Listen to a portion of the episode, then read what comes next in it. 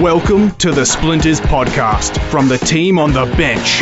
Community Radio's leading no holds barred Friday night sports show. Available online and replayed on Triple H 100.1 FM. Now, here's your host, the Raging Bull, Anthony Caruso.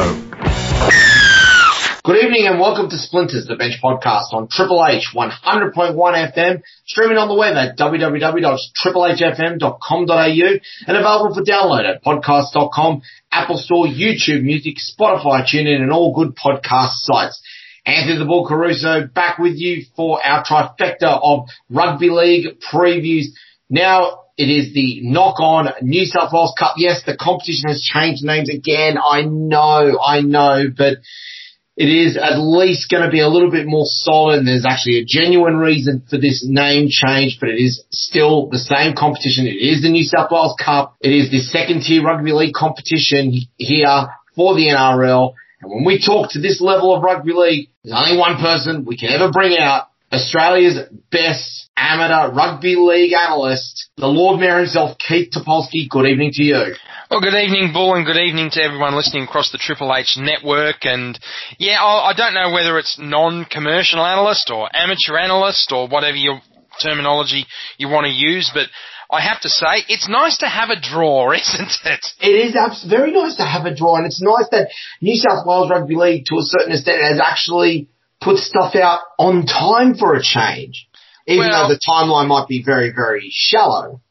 Yeah, I, I, can understand that they've got a new naming rights sponsor to go with the competition, and that's why they might want to hold back on that for the effect and the marketing effect. Not that there's going to be a whole lot of attention paid by the mainstream media to the New South Wales Cup, the knock-on effect New South Wales Cup now, but Okay, if that's their argument, then that's fine, and we'll just pick other fights about other subjects at another time. Absolutely. Now, there's going to be some changes in this competition because, of course, as everyone may be aware, the New South Wales Cup did not even run last year due to COVID.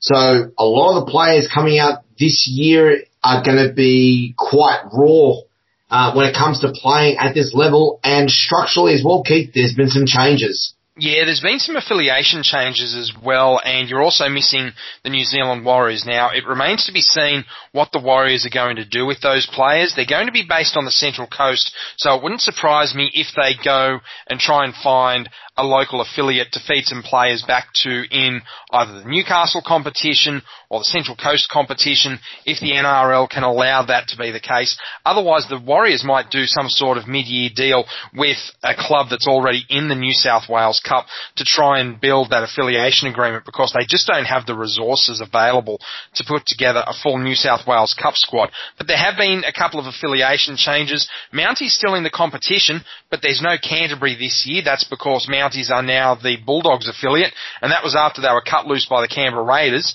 The Raiders have decided to put their own team into the New South Wales Cup, and they've cut loose their Jersey Flegg team, and they'll feed those players back into the local Canberra competition. So, few swings and roundabouts there, but the end result is that we have an 11 team competition. Any team within the New South Wales and the ACT in the NRL will have a team in the New South Wales Cup. Now, the you could just imagine what it's going to be like for the New Zealand Warriors in terms of who they're going to come to the agreement with. Considering that Newcastle Knights still have a team, we'll go through that squad a little bit later on. But there are options for them on the Central Coast. A former team that used to be a feeder location for a certain NRL club is still in existence there.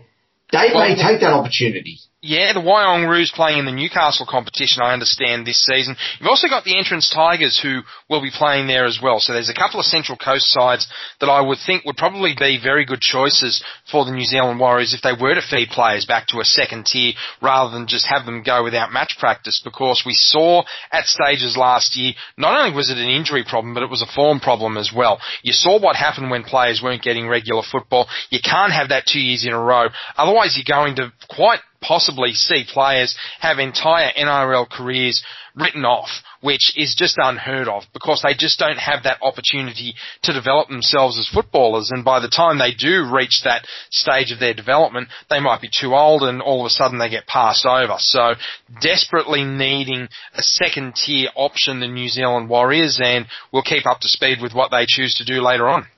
As we said, 11 teams to get through. We're going to do five in the first half, six in the seven, second half.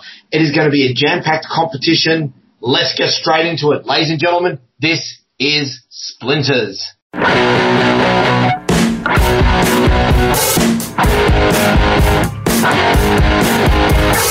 Let's kick things off here, Keith. We've got the first team in alphabetical order, the feeder for the Manly Warringah Sea Eagles, the Blacktown Workers Sea Eagles, and a team that really has run the changes through their squads from two years ago.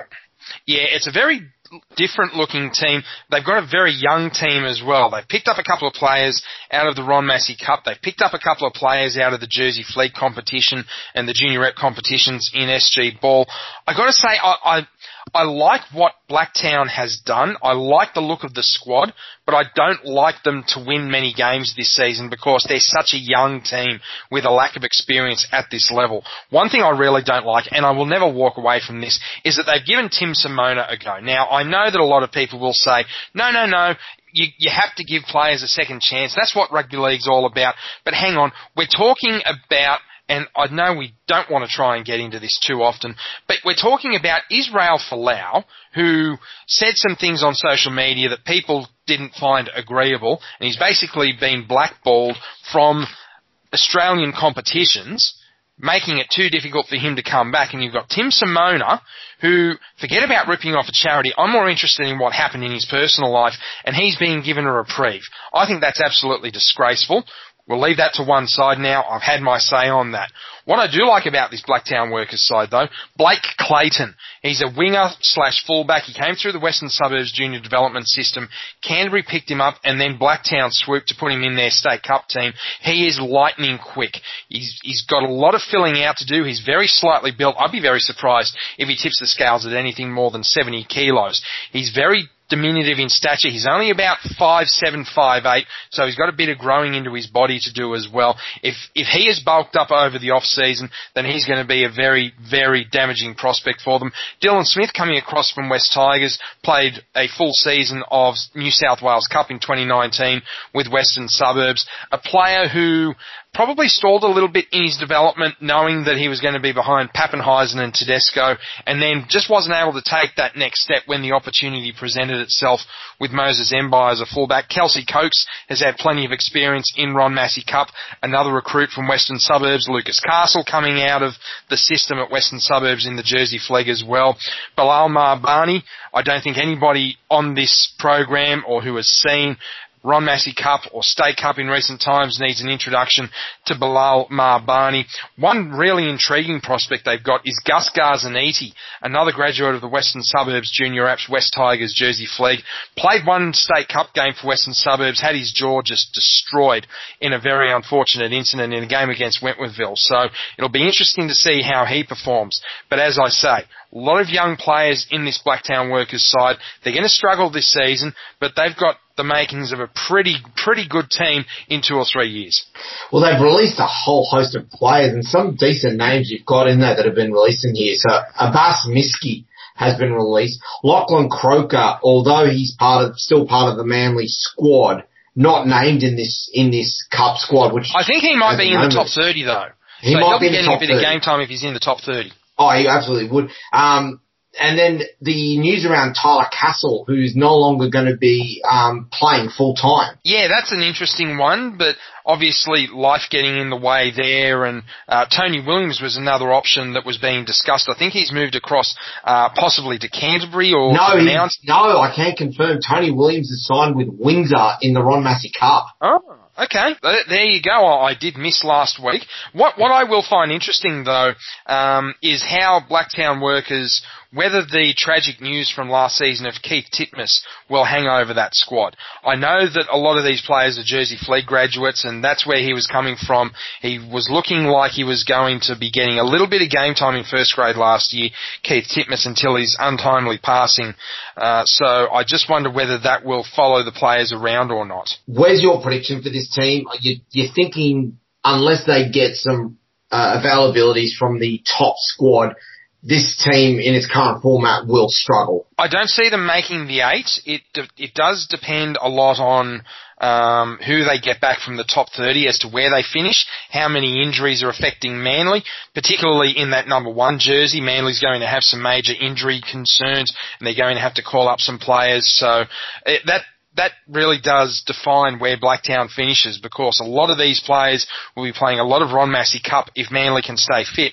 And if Manly don't stay fit, then they're going to be up against it. Let's go to the uh, the next thing. Well, a bit of a discussion about it is the Canberra Raiders. Obviously, there's going to be a lot of conjecture about how this team is going to look, given that a lot of the players from Mounties are not going to be coming along to this Canberra Raiders lineup. They've had to rebuild from scratch, and this is where I'm looking at Canberra and as far as their New South Wales Cup squad goes, they're going to be relying even more so on top 30 players coming back from the Raiders. If they can get a decent core throughout the year and if they can dodge the worst of the injury problems, then they'll be getting enough quality coming back from up top that they should be okay. But I'm looking at this, at this New South Wales Cup squad for the Canberra Raiders. Mitch Suter is probably the only name that I recognise, and he's barely worth having any discussions about. Other than that, it is a very, very skinny looking team. So I really hope that they've unearthed some real gems in the Canberra Raiders system from their flag and from their local competition. Because if they haven't, then I think Canberra are an absolute mortal to finish last, going by the squad they've got and it has to be said that, that this is a club that has produced players locally for quite a number of years. You only need to go back to the late 80s and the early 90s. The, um, the, pro- the production of the likes of Ricky Stuart, Laurie Daley, I think Brad Clyde as well at one stage.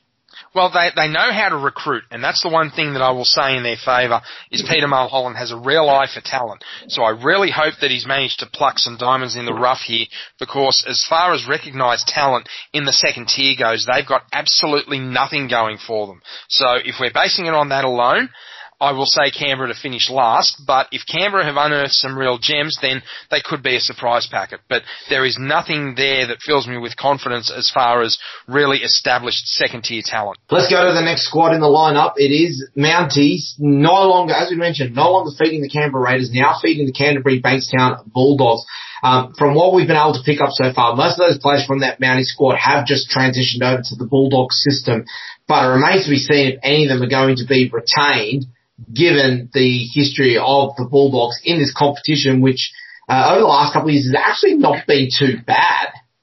Yeah, this this is where it's going to be really interesting. I like Mounties a lot this season. Not only are they going to get a lot of first grade well, first grade experienced players back, I should say. We've known what Canterbury's gone through the last few years, so a lot of those players that would have been playing regular first grade over the last season or two will probably find themselves playing a bit of New South Wales Cup. But I'm looking at the squad that Mounties rolled out in their trial game uh, a couple of weeks ago against Penrith. They've got a teeny gaffer, they've got Ben Safali, They've got Dean Madison in the team. Brad Dietz is making a mention on this Mounties uh, team list. Josh Daly, very underrated lower tier player, Josh Daly. The fact that he hasn't been playing New South, well, that he wasn't, I should say, playing New South Wales Cup in 2019, I thought was an absolute crying shame. They got Cameron Cryer, Kay McQuiggan came through, they signed Liam Coleman up, ex-Panther, son of Tugger Coleman, Ruben Rennie, they, they've got some Vincent Rennie, Watson Halita as well, former Western Suburbs slash West Tiger, was supposed to play for Parramatta last year, only got the one game. They've got some some really impressive talent already in that Mounties side. And if they can get some first grade experience back from Canterbury when the Bulldogs really start putting it together and those fringe players are basically declared state cup dedicated this year because they just can't crack it for the fact that the likes of Kyle Flanagan in the lineup, Nick Cotric, those sorts of players, Mounties will go close to winning this. Yeah, the question I've got is a couple of their long-time players that they had, um, the likes of Reuben Porter and Matt Frawley. Have they have they been mentioned around the place, or have they moved on? Well, I don't see them on the list, so there's chances are that they could have possibly moved on. But the way they've replaced them, and the fact that they're going to be getting those players back as well, you don't need to worry about the Jersey Flegg players for Canterbury. They'll go off and do their own thing, probably in Ron Massey Cup. But I'm really looking at some impressive recruits here that Mounties have been able to get their hand on. They got Mitch Butfield as well. Kieran Moss is a very experienced player in the lower grades. Jack Miller played a lot of lower grades at West Tigers as well. There's a lot to like about this Mounties team. They're very well balanced across the park. Payapua's in the squad as well. This is just this is mind-boggling to think what Mounties could do this year. They'll go very close to winning it. Let's go up the uh, up the M1 towards Newcastle, and the Knights have produced. A, well, they had a lineup from two years ago. Well, even last year that looked very threatening for the competition. Uh, the question will be, can, can they hang on to them and what changes have they made? Because they started off last year with the likes of Jacob Saifiti, with Zach Hoskin, Mason Lino, who had come across from New Zealand, Tautau Moga trying to restart his career as well. So they had players in there, but it was a question about whether they can retain, whether they can retain them given the circumstances.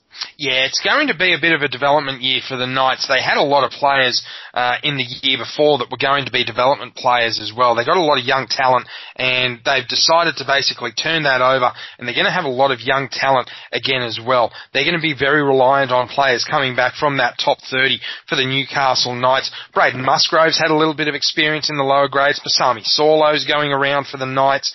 Jack Johns is probably going to be their leader. He was offered another top 30 deal uh, at South Sydney, but he signed a development deal with the Knights in the meantime because South Sydney just didn't come back to him in time, and he decided to stick with the contract he'd already signed at the Newcastle Knights. I think Jack Johns is going to be the linchpin until we get an idea of exactly what will come back from the first grade squad because at the moment the Knights, they are very much a work in progress. They've got some very young promising players. Matt Croker played on the bench for them in a trial against Cessnock not that long ago. I like Mackenzie Baker. He's probably not destined for first grade based on the fact they've got Tex Hoy, Kalyn Ponga running around in the top grade.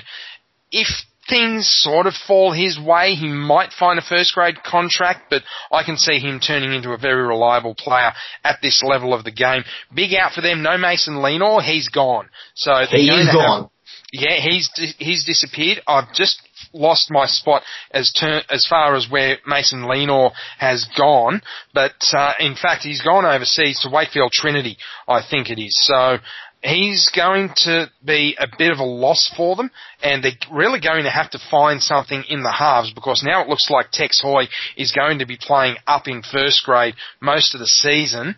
I just don't know where Newcastle's going to get their leadership around the field from.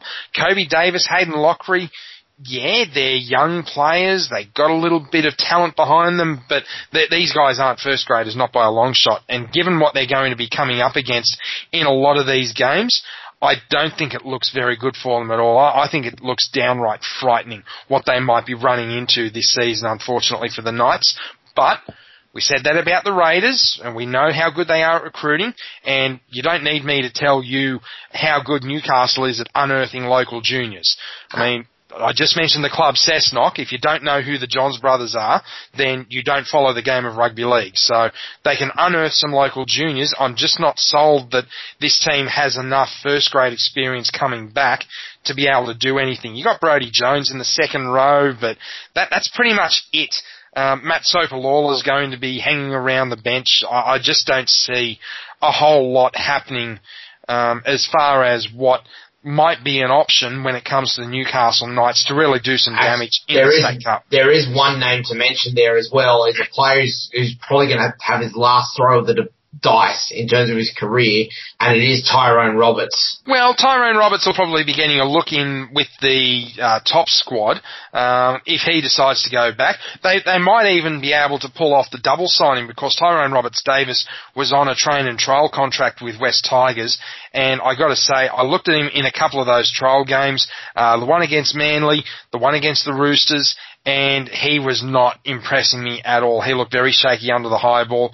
So if Michael Maguire chooses not to sign him, Newcastle might have an option there as well. Let's go to the, the, the next team in order. It is the Newtown Jets who once again are going to be feeding the Cronulla Sutherland Sharks. Um, they did have a recent trial game against um, Penrith, uh, which they were successful with, and the lineup, and this is, this is, if you want to talk wholesale changes, here's one that's really had the cleanest run through them.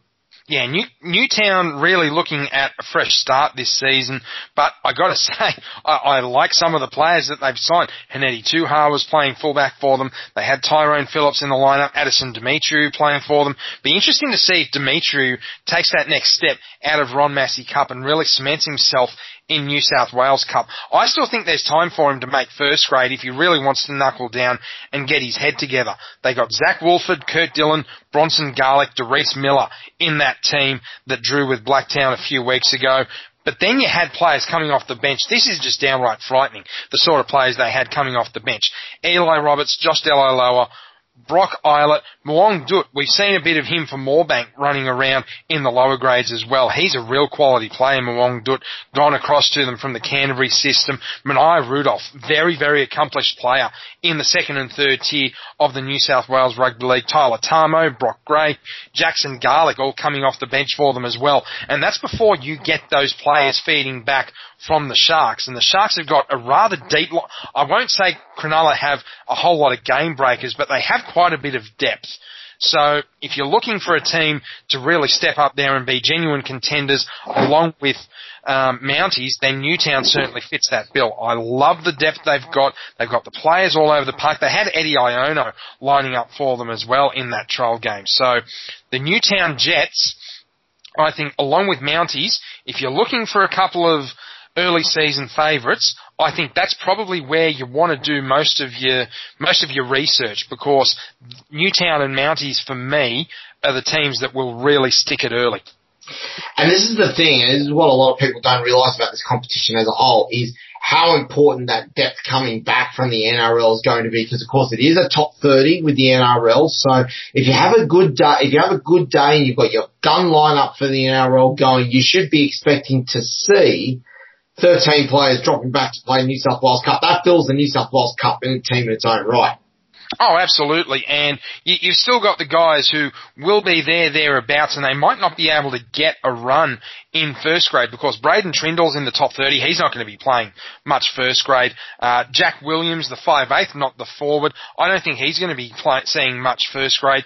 I don't know whether Jackson Ferris is going to stick either. They've got some real talent there. Janiah Lewa I think, will be dropping back a fair bit. Luke Metcalf will be in the Newtown side regularly, I would imagine as well. Whether he's a fullback or a halfback remains to be seen. Up front, well, given that you got Billy Magoulias coming through and you got Fifita Woods, then you've got Aiden Tolman, I just wonder exactly where the room's going to be for Daniel Vasquez to play any sort of first grade. Jack Williams, the forward, will be dropping back a fair bit, I would think. Siosifa Talakai could be playing a bit of reserve grade as well. I think Teague Wilton's going to find himself up against it, trying to find a first grade spot as well. So there's no shortage of talent that's going to be heading back down from the Cronulla Sharks to the Newtown Jets. And well, if you're a Jets fan, shout out to Alvy Talarico and all the other Jets fans. Well, I, I, I like what you're doing this year that's going to have a further impact because, of course, we did mention in the show last week with our special guest Heath L'Estrange some of these players are going to feed back down through Glebe Burwood, and that's already a scary sign in its own right. When some of these players even starts dropping back, they become one of the favourites for the competition. Oh, there's no doubt that Glebe Burwood, uh, to my mind, are going to be one of the strongest possible teams in the Ron Massey Cup. You're going to have your usual suspects, and as I mentioned during Sydney Shield, I think anybody who really fell over last year, they get a free pass because well, we all know what happened, and if you don't, then I want to know where you've been. But I think in, in terms of the sheer depth and going through the grades with that feeder system that has been set up, when you look at all those players going all the way down the system, Cronulla into Newtown, into Glebe Burwood, and I think that feeds into Cronulla Caringbah, they go full circle from Cronulla to Cronulla, but where those players are able to be to be allocated, I, I, love what I'm seeing here from Cronulla and in, in turn Newtown as well. So that, that I think really augurs well for the Jets. Last thing I'll mention before we go to the break is the coaching changes for the first half. The announcement first off, Blacktown Workers, Matt Ballin has come on board now as the head coach for, for Blacktown Workers. I think that's probably the best signing of any of the coaches in the entire competition. I think Stephen Hales can feel a little bit ripped off um, that his job has been taken. But if he's got another offer elsewhere, then I suppose there'd be a silver lining for that. I think this is a clear indication that Manly want more input into their feeder system. And with all due respect to Blacktown, I would be arguing, well, if Manly want more input into their feeder system, maybe they should be looking for a feeder team excuse me, a little bit closer to home because Blacktown to Manly We've discussed it before. It's not exactly a short trip. It can get no. expensive if you're taking the M2 as well. But if Manly really were serious about this, their lower tier football, they would have found a situation which is more amenable to them because not only have they got the situation where they got Blacktown, but as I mentioned before, they are signing so many players from Western Suburbs, West Tigers, Penrith Panthers, Parramatta. Where's the Manly Juniors here? That's what I'm asking. Oh, I can tell you, I, I might have the fleet team. No, I can tell you where that where that is at the moment, and even Heath L'Estrange answered that yeah, um, last week. It's non-existent. It, unless you're in the rep system already now, Manly won't be interested in you. Yeah, and and that is part of what has killed rugby league in that northern corridor. I know we talked about this before, but again, if you're going to have a feeder system set up, okay, you don't need your own team in New South Wales Cup. We've seen clubs demonstrate that before. We're talking about Cronulla. They're feeding through Newtown. Eastern Suburbs or the Sydney Roosters. They've got North Sydney.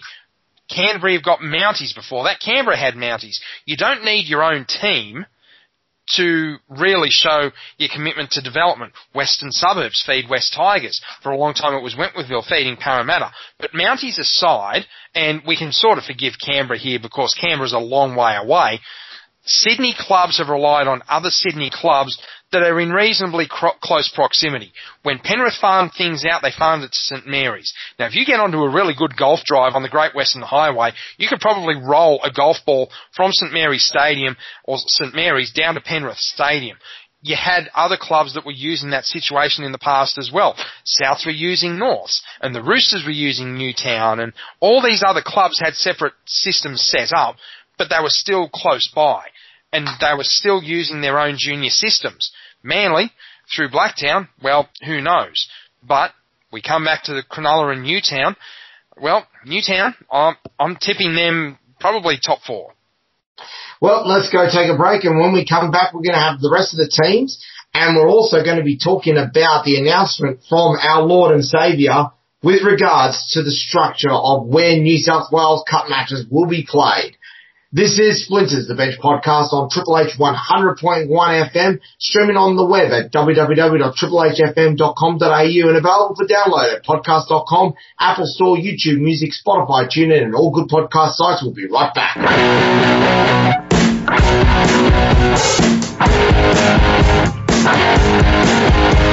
Welcome back to Splinters, the Bench podcast on Triple H 100.1 FM, streaming on the web at www.triplehfm.com.au and available for download at podcast.com, Apple Store, YouTube Music, Spotify, TuneIn, and all good podcast sites. Anthony Caruso with Keith Topolsky here to go through the second half of our knock-on effect New South Wales Cup preview. Of course, for those of you who don't know, the sponsorship changed this year, and Keith, it is the relationship growing between New South Wales Rugby League and Transport for New South Wales, which has brought on the sponsorship change. Yeah, I don't know whether just as an amusing sidebar that uh, the knock-on cup is necessarily the most uh, conducive, shall we say, to seeing some positive rugby league. But uh, all things being equal, it's good to see that there is a sponsor on board for the New South Wales Cup, so we can get on board with that absolutely. But yeah, knock-on, I would have gone with a different term for that, but it is a very worthy cause. We shouldn't make light of it, but I thought, well, just to add a little bit of levity to what is a very serious uh, topic that we do want to make sure that everybody gets to wherever they're going in a safe manner. And I think that, yeah, it, it's a very good decision. Uh, rather than continually shopping around for a sponsor, hopefully this will be a sponsor that can hang around for a while. Well, let's get straight into it with part two. And we're going to start off with the local team, the North Sydney Bears, who are feeding through to the Sydney Roosters they had signs of a team that could really cause some damage last year they didn't get to see it, realise it to its full extent. The expectation is a lot of these players will be coming back. And it has to be said, it's a half decent lineup, especially with the likes of Lachlan Lamb, Nicholas O'Meley, and Daniel Fifita still in the lineup. That's certainly the case, and we haven't even got to the players that played in that trial match uh, against the West Tigers at Camden a few weeks ago. Brad Abbey signed for the Roosters uh, to sign on for the North Sydney Bears, I should say. He played for the Roosters. Tom Card, Josh Bergman, very familiar name in the New South Wales Cup. Tony Satini played for the Roosters that night as well. Looking through the pack, Fletcher Baker's come through the Sydney Roosters junior development system. I really do rate him. He's a very, very useful forward, very strong runner of the football. And Max Bailey, we've seen him with North Sydney, I don't know how many years now. He is sometimes susceptible to losing his head, so he wants to be careful with that.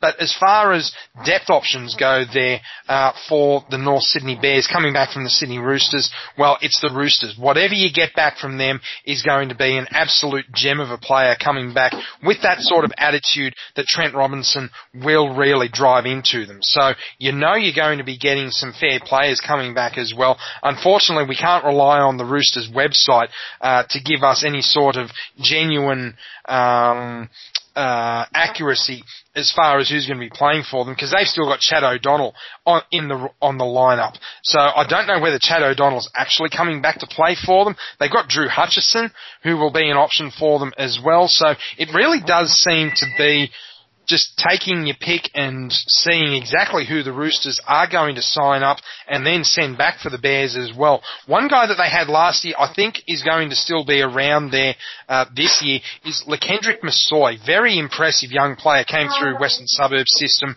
uh, signed up with St George Illawarra. Didn't get much of a run for he, for them uh, because of everything that happened last year. But I think Lakendrick Masoi is a player who, if he keeps his head on, he could do some real damage. Now the you mentioned Drew Hutchison in particular, and for those of you who don't remember from a few years ago, of course, Drew Hutchison won the New South Wales Cup with the then Illawarra Cutters, and I think was light years ahead of the rest of the uh, every other player on that field. And unfortunately, injuries has really stifled him from making that step up into um, first grade. But this guy, if he stays fit, is a very handy player.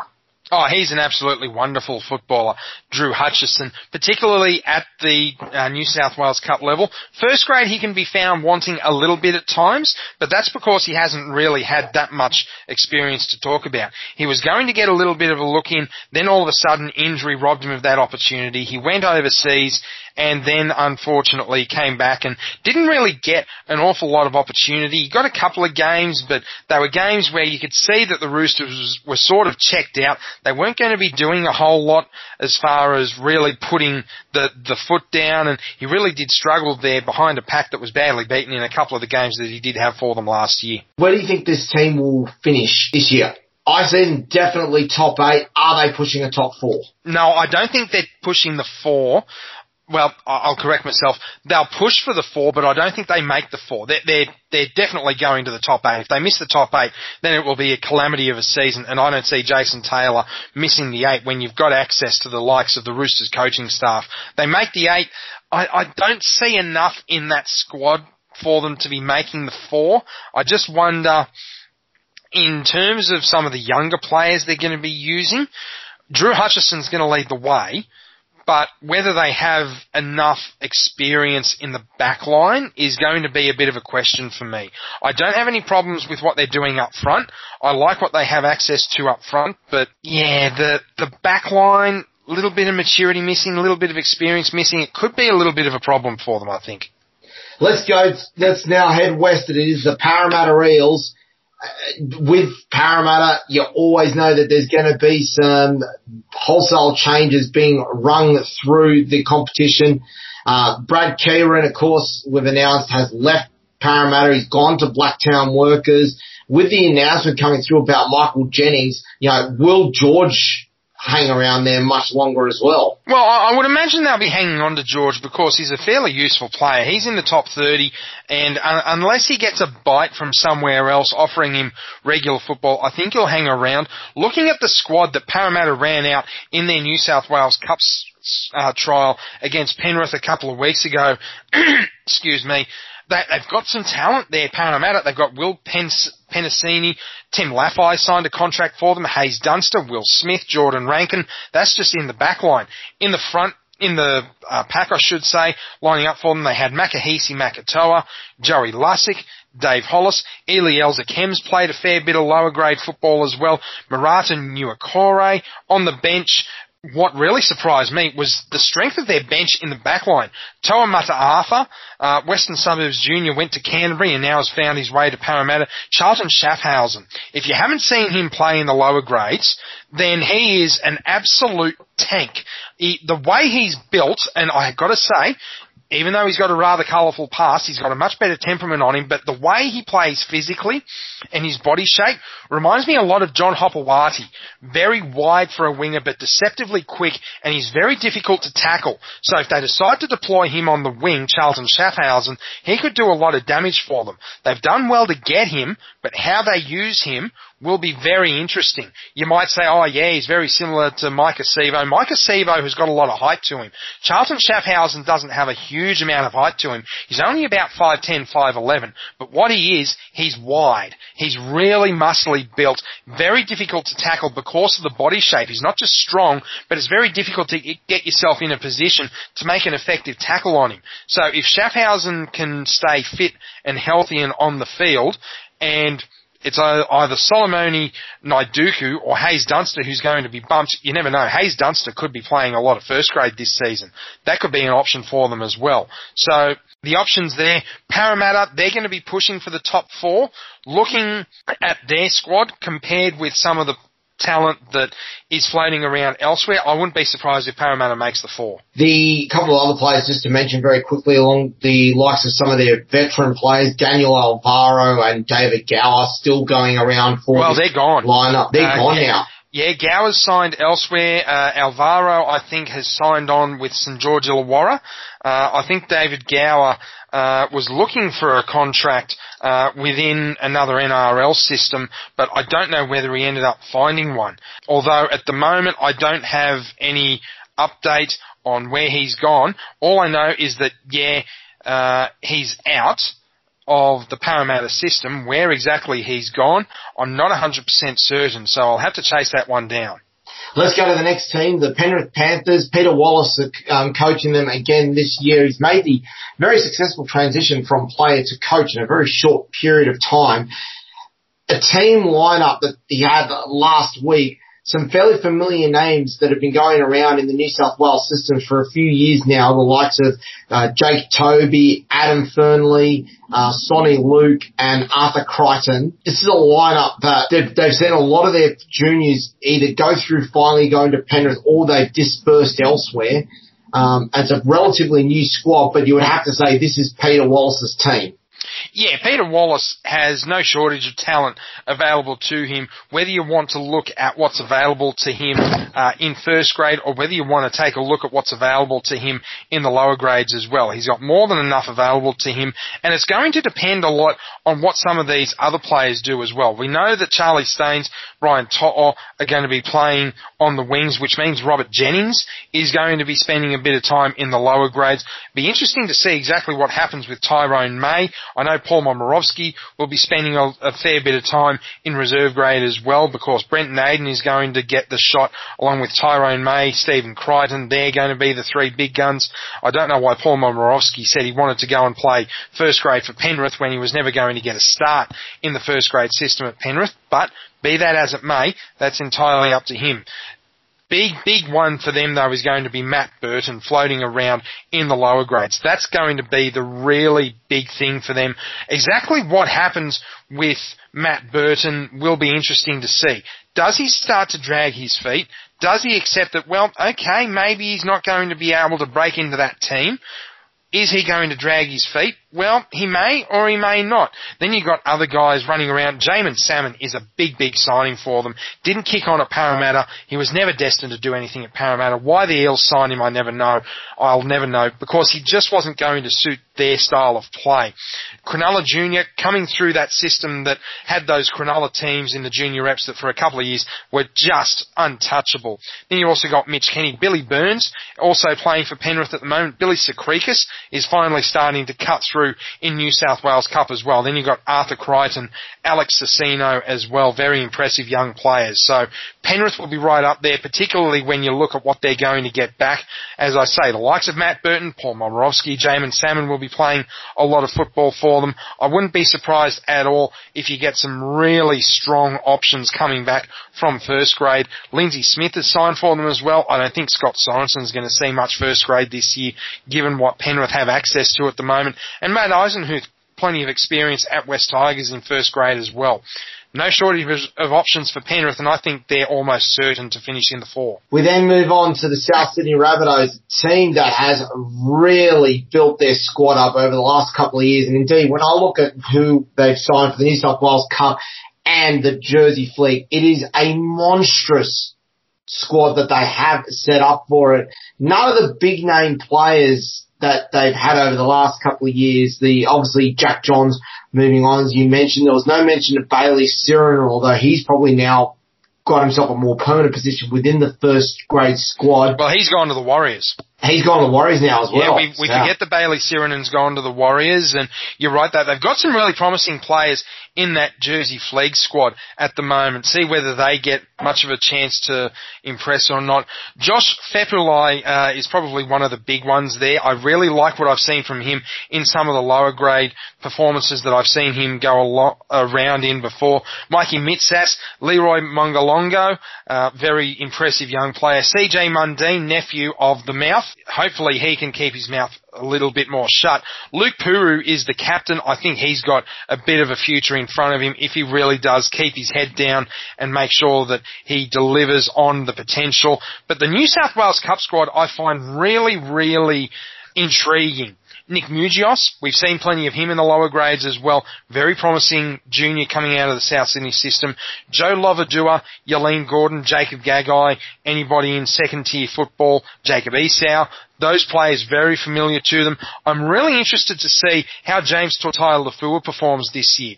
Another Western Suburbs junior went through into the West Tigers Jersey Flegg system. Not not really getting much of a look under Wayne Lampkin. Lampkin not seeing him as the style of player that he wanted. Very very quick and deceptively strong Tautai-Lafua. Normally a fullback by trade. I could see him maybe making a shift to centre if he was able to bulk up and work on some of his defence. But a fullback winger by by trade normally. So if they can get some real firepower and grunt up front, and as I said, Yaleen Gordon will fit that nicely. Trent Peoples as well will be able to chip in with some very good football. Depending on what they get back from first grade, they could either be bottom of the eight or they could be pushing for the four. I don't think they make the four, but I think they give it a real good shake, South Sydney, because they've got access to some really promising young talent. It's going to be fascinating to see. Of course, that we were going to have um, Tele Tacticos joining us. Uh, unfortunately, due to other circumstances, wouldn't be able to join us. He's a new signing as well, formerly mm-hmm. of that. You remember that that bastion of player development in the Peninsula Seagulls for a couple of years? Mm-hmm. Has produced quite a few players in its yep, short lifespan. It certainly has, and he's going to be one of the. Uh, I, I wouldn't necessarily call, say core players as far as the players who are really relied upon to get the team across the line, but he'll be contributing big minutes as well. Yeah, absolutely. And of course, uh, for those who don't know, he'll be part of the uh, the Greek national squad. So keep an eye out for there when the Nations Cups come along. We then move on to the St George Illawarra Dragons. And, you know, while initially skinny in terms of who they've got lined up in terms of the original names. It should be mentioned though that they do have one of the biggest catchments that they can pull players from at a drop of the hat. Yeah, they're going to be pulling back some of the first grade guys as well.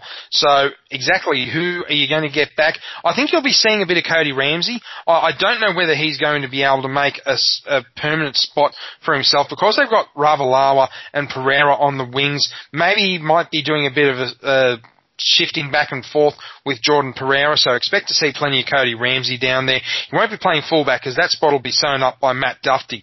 They've got a kid by the name of Tyrell Sloan who can move.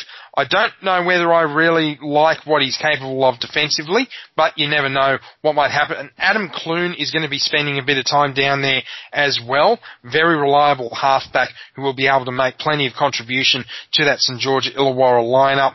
Billy Britton, I think, will be a really important player for them. They've got plenty of talent going back, and you mentioned Daniel Alvaro with Parramatta, who shifted across to St George Illawarra. They're not going to be lacking for talent going back up front. St George Illawarra, they're going to have plenty of that. My concern is in the back line. Sitiveni Moceidreke, yeah, he's he's solid without being spectacular. Charlie Runciman, Sean Sawney Sal, they're just not jumping off the page at me. And then you had the wingers Sam McCann and Ryan Pappas running around in that lower grade trial against South Sydney a few weeks ago. One player that you do have to p- keep an eye out for is Tyron Wishart. He's the son of Rod, not like his old man. He's a hooker, bit of a running back rower if need be. He's a very, very promising player. He did get the start in that trial game ahead of Billy Britton, so you never know. Tyron Wishart, if there's a little bit of an opportunity there later on in the season, if injuries really do start striking down St George Illawarra, you might see him there, you might not, but then again, Andrew McCullough in first grade, I think will probably keep him at bay, provided McCullough can stay fit. So, yeah, I, I like what the Dragons are doing in the pack, but that back line, that really does worry me. And when you're running to teams that have got first grade experience coming out every orifice, the likes of Mounties, the likes of Newtown, even West Tigers are going to have a lot of first grade experience in the back line. I just don't see St George Illawarra being. I, I can see them squeaking into the eight, but they're not going to make any sort of real impression. I don't think. Let's go to the last squad in the lineup. It is the Western Suburbs Magpies defeated. Premiers, premiers, Tigers. Yeah, of course premiers. you can say that. Of course, you are going to say that. Um, you know, this is a team that has been on the precipice for the last few years, probably hasn't quite gotten over the line with it yet, but uh, you get the feeling that they could be sizing up for something quite big this year. Well, they're going to have no shortage of talent available to them, provided, of course, everybody stays fit. And that's going to be the really big thing as to whether there's going to be the fitness there. So if people, if players can stay fit, then yeah, absolutely. There's there's going to be a really impressive um, lineup going through the system with Western Suburbs in the lower grades. It's going to be really, really impressive. I'm going to I really like what we'll be able to help. As far as whether that fitness thing keeps going or not, yeah, it, it obviously it remains to be seen. Every team is going to have uh, problems as you go through the season. But when you consider that Michael Maguire basically ran his first choice first grade lineup, um, with the exception of Adam Doueihi, because Jock Madden was starting there. Jock Madden will probably play a fair bit of New South Wales Cup, but when you look at the players who are likely to play New South Wales Cup this year, you're going to be looking at Zane Musgrove, Kelma Tuilagi. At the moment, you might even have Alex Seyfarth going back to New South Wales Cup as well. Reese Hoffman is going to be playing New South Wales Cup. Tommy Talau he he could be destined to go back into the lower grades because now you've got Nofoaluma and Kepaoa the wingers, James Roberts, Joey Leilua in the centres. There's not an awful lot of room there. I think Daine Laurie's immortal to be given the fullback role on a full-time basis. So really, you're looking for a spot for a winger, and that means Hoffman and Talau and Chee-Kam are all going to be fighting against each other.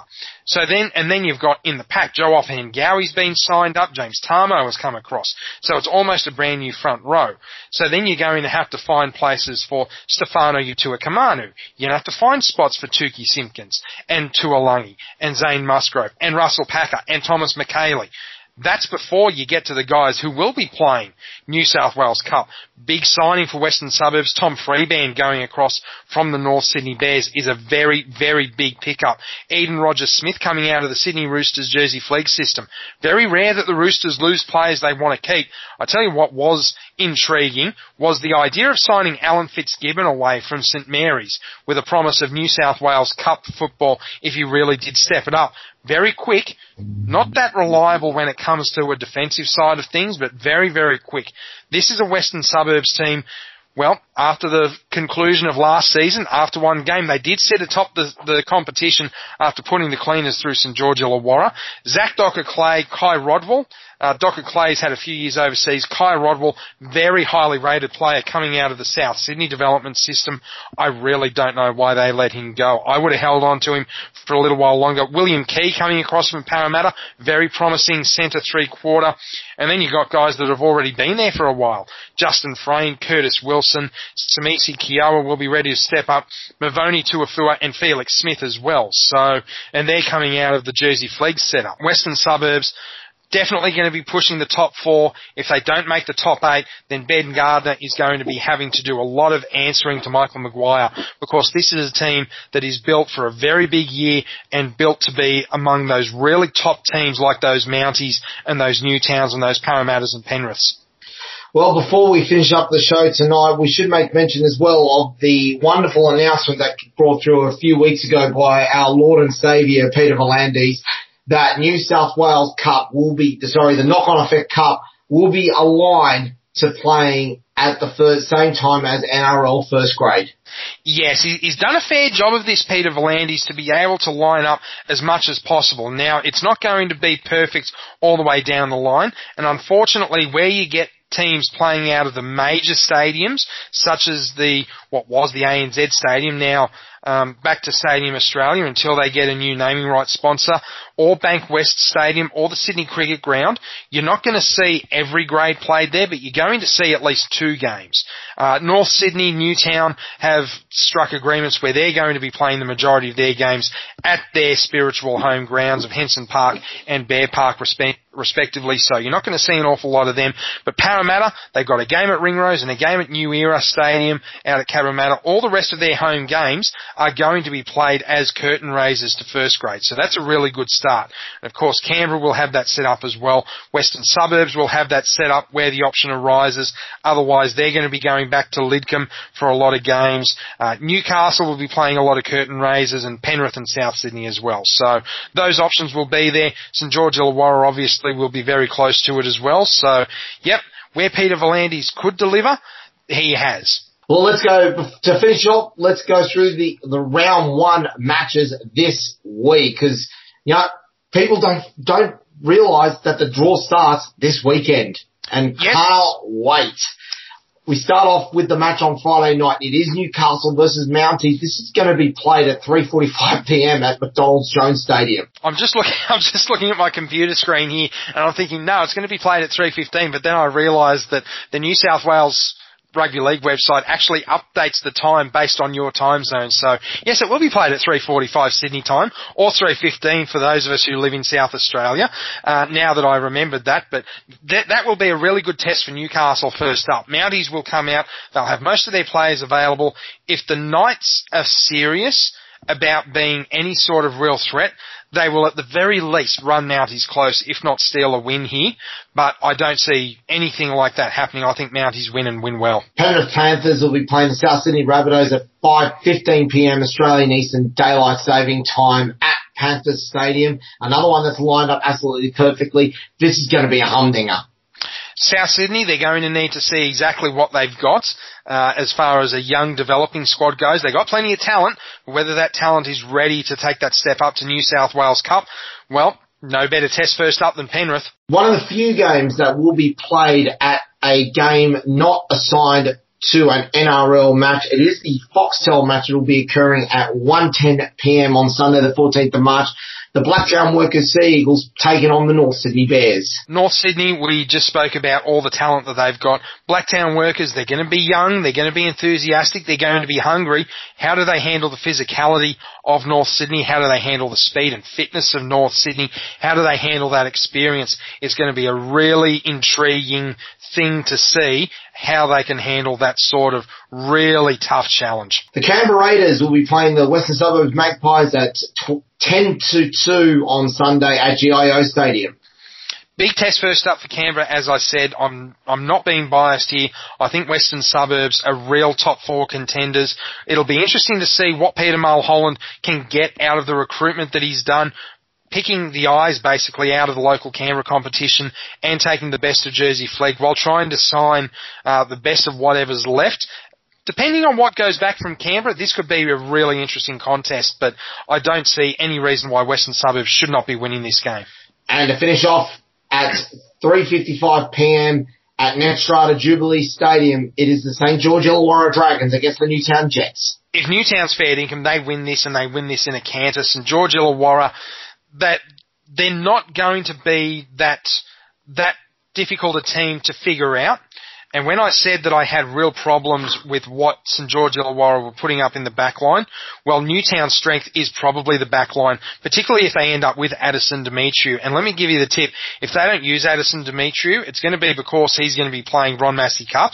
And if Addison Demetriou can't crack that New South Wales Cup side, then St George Illawarra is going to be in for all sorts of pain. Well, ladies and gentlemen, that is a full time here. The rugby league season starts this weekend. We cannot wait. I tell you uh, we, what I can't wait for is the following week.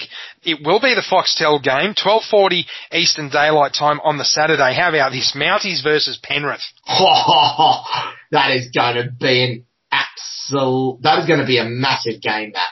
That will be an epic for the ages yeah, looking really looking forward to that one there. An absolute pleasure to have you on as always, Keith. There's some big episodes coming up, and we should really thank some of the people, the uh, some of the people who have helped out with us. Uh, maybe not so much New South Wales Rugby League over the last three weeks, but um, a big thank you to some of the information we received from the South Sydney Rabbitohs and all Sydney Bears, and of course Heath L'Estrange last week who joined us for a Ron Massey Cup. What a pleasure it was to have him. Absolutely. It's always great to have the big names on Splinters and we go out there and we try and get them. Yeah, absolutely. Our, our eternal thanks for you joining us once again, Keith Topolsky. Always a pleasure. This is full time on Splinters the Bench podcast on Triple H 100.1 FM, streaming on the web at www.triplehfm.com.au and available for download at podcast.com, Apple Store, YouTube Music, Spotify, TuneIn, and all good podcast sites on behalf of the Lord Mayor Keith Topolsky, I'm Anthony the Bull Caruso. Run hard or run home. Good night.